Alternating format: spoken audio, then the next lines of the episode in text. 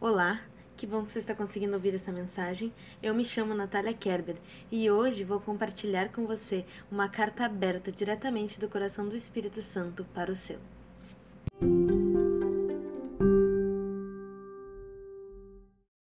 Se você está com essa Bíblia aí, abra no livro de Neemias, capítulo 2, versículo 1, para darmos continuidade à nossa série. Essa é a terceira mensagem da série. Nas duas anteriores, nós falamos sobre como Neemias ficou sabendo que o povo estava passando por dificuldades, que Jerusalém estava destruída, como o desejo de construir, reconstruir Jerusalém apareceu no coração dele, como ele amou as almas, a oração que ele fez para Deus, pedindo para que Deus ajudasse ele perante o rei, do qual ele era copeiro. E aqui nós iremos continuar no capítulo 2, versículo 1, quando ele foi falar com o rei. Amém? Versículo 1, então. No mês de Nisan, do ano vigésimo do rei Artaxerxes, uma vez posto vinho diante dele, eu o tomei para oferecer-lhe e lhe dei. Ora, eu nunca antes estivera triste diante dele. O rei me disse: Por que está triste teu rosto, se não estás doente? Tem de ser a tristeza do coração. Então temi sobremaneira. E lhe respondi: Vivo o rei para sempre. Como não estaria triste o, ro o, o rosto, se a cidade onde estão os sepulcros de meus pais está assolada e tem as portas consumidas pelo fogo? 4. Disse-me o rei: Que me pedes agora? Então orei ao Deus dos céus. E disse ao rei: Se é do agrado do rei, e se o teu servo acha mercê em tua presença, peço-te que me envie ajudar a cidade dos sepulcros de meu pai, para que eu a reedifique. Então o rei, estando a rainha sentada junto dele, me disse: Quanto durará a tua ausência? Quando voltarás? Aprove ao rei enviar-me e marquei certo prazo. E ainda disse ao rei: Se ao rei parece bem Deisse-me cartas para os governadores da além do Eufrates, para que me permitam passar e entrar em Judá. Como também carta para Zaf, guarda das matas do rei, para que me dê madeira para as vigias das portas da cidade, da cidadela do templo, para os muros da cidade e para a casa em que deveria alojar-me. E o rei mas deu, porque a boa mão de meu Deus era comigo. Então fui aos governadores da além do Eufrates e lhes entreguei as cartas do rei. Ora, o rei tinha enviado comigo oficiais do exército e cavaleiros. Disto ficaram sabendo Sambalate, o Oronita, e Tobias, o servo Amonita, e muito lhe desagradou que alguém viesse a procurar o bem dos filhos de Israel. Então, o que aconteceu aqui com Neemias? Ele precisava falar com o rei, porque ele servia ao rei, e pedir ajuda para reconstruir, pedir permissão e ajuda para ir. E o que, que Deus fez por Neemias. Além de, dele fortalecer o Neemias para que, mesmo que o Neemias tivesse que se apresentar triste, ele não viesse a sofrer nenhum dano, ele ainda fez com que o rei desse a mais do que Neemias pediu.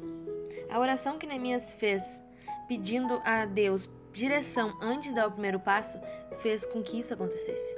Porque naquela época, ali a gente pode ver que ele diz: Temi sobremaneira.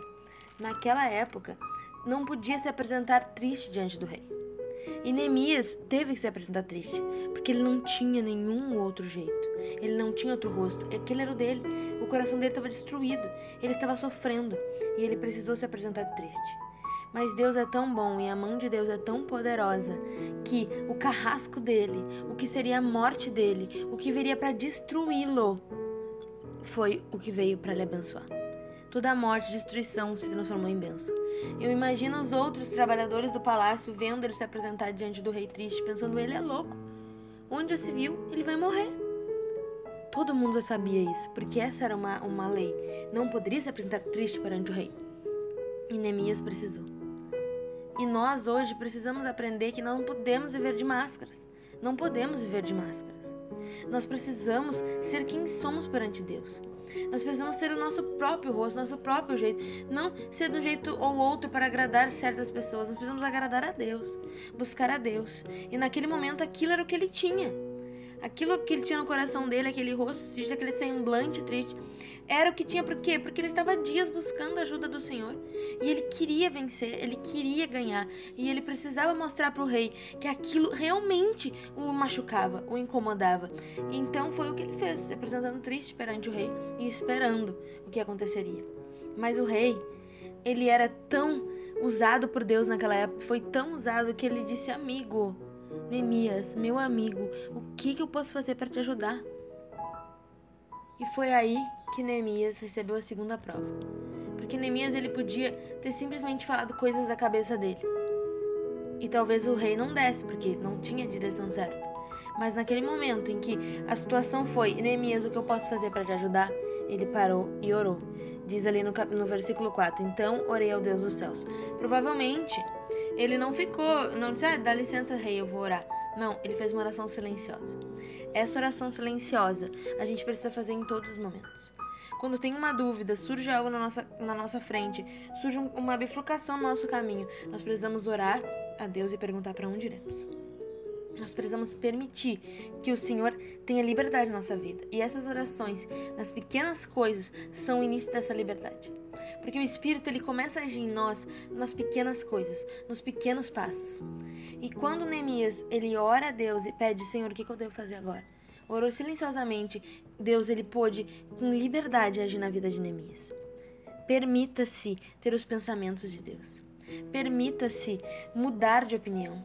Permita-se ouvir o que Deus tem para fazer e mesmo que a sua cabeça esteja faz de outro jeito, faça o que Deus tem para fazer. Mesmo que você diga que isso não vai mudar, que para você é assim, que nasceu assim, não aceite isso. Deus tem capacidade para mudar tudo em nós. E Ele gosta de mudar. Ele gosta de nos transformar, Ele gosta de nos moldar. Porque a cada vez mais nós ficamos mais parecidos com Cristo. E essa é o nosso caminho. Ficar mais parecido com Cristo. Não parecido com o mundo. Então, quando você tiver alguma dúvida sobre se aquilo que você vai fazer é certo ou não, ore a Deus. Ore primeiramente, espere a direção e então age. Se algum, alguém vier lhe perguntar, é agora ou nunca? Então, vai de nunca. Porque uma distração no caminho, um desvio, faz com que você perca muitos anos. Um pequeno desvio, uma pequena rua errada, faz com que você se desvie de uma coisa muito maior ali para frente. Você pode perder 10 anos em uma pequena brincadeira que você fez. Então, permita-se ouvir a Deus. Permita. Permita o Senhor agir. Permita o Espírito Santo lhe guiar. Permita-se. Amém? E o que mais que aconteceu aqui? Ele chega em Jerusalém, começa a, a recrutar o exército que o rei mandar pra, com ele e também os materiais. Só que, quando ele está a caminho de Jerusalém, os, as mensagens, a notícia de que ele estava chegando, chegaram aos inimigos de Jerusalém. E Sambalat e Tobias eram inimigos de Jerusalém. E isso desagradou eles, aqui diz no versículo 10. E muito lhe desagradou que alguém viesse procurar o bem dos filhos de Israel. Por quê? Porque as pessoas não fazem as coisas boas e ainda assim não querem que você faça. Eles não querem fazer e não querem que você faça. Então, a gente precisa aprender que vai ter barreiras, vai ter aflições. Jesus disse: No mundo tereis aflições. Não vai ser tudo fácil. Nem todo mundo vai gostar de você onde você entrar. Nem todo mundo vai gostar do seu propósito, do seu chamado, da sua personalidade. Não, nem todo mundo vai gostar. Aqueles não gostaram do que Neemias estava disposto a fazer, mesmo não tendo nada a ver com aquilo. Eles não gostaram. Mas isso não tem problema, porque quando Jesus disse: No mundo vocês tereis aflições, ele acrescentou: Mas tem bom ânimo, pois eu venci o mundo. E vós também vencereis. Nós precisamos andar com ânimo. Isso aqui não abalou, Neemias. Ai, tem gente lá que não gosta de mim. Não gosta de você, continue andando. Continue indo, você tem que agradar a Deus. O importante é agradar o Senhor é Deus gostar de você. Deus reconhecer. Não busque reconhecimento do homem. Não busque agradar o homem. Busque agradar a Deus. Busque o conhecimento de Deus. Busque a alegria do Senhor. Busque o ânimo. Ande com ânimo, porque diz que aquele que dá com alegria colhe muito mais. Dá com alegria. Viva com alegria. Ande com alegria. Ame com alegria. Não deixe a tristeza lhe vencer. Permita-se. Permita-se mudar. Permita-se ser diferente dos demais. Amém? Vamos orar.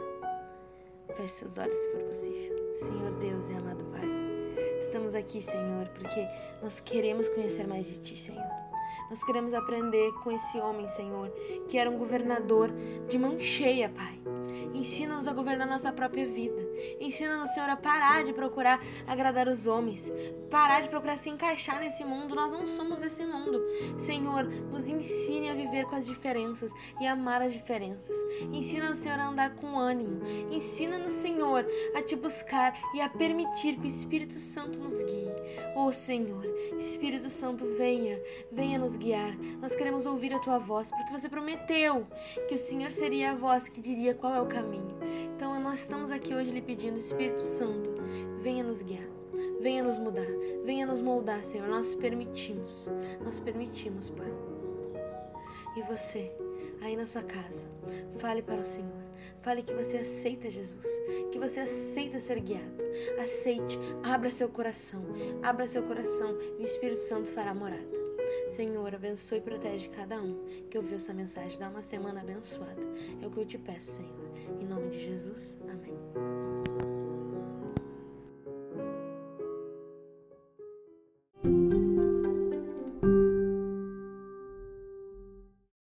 Se essa mensagem lhe abençoou e lhe impactou, eu peço que você compartilhe com seus amigos, com a sua família. Vamos levar o nome de Jesus para o mais longe que conseguirmos, pois essa é a nossa missão declarar as boas novas. Amém.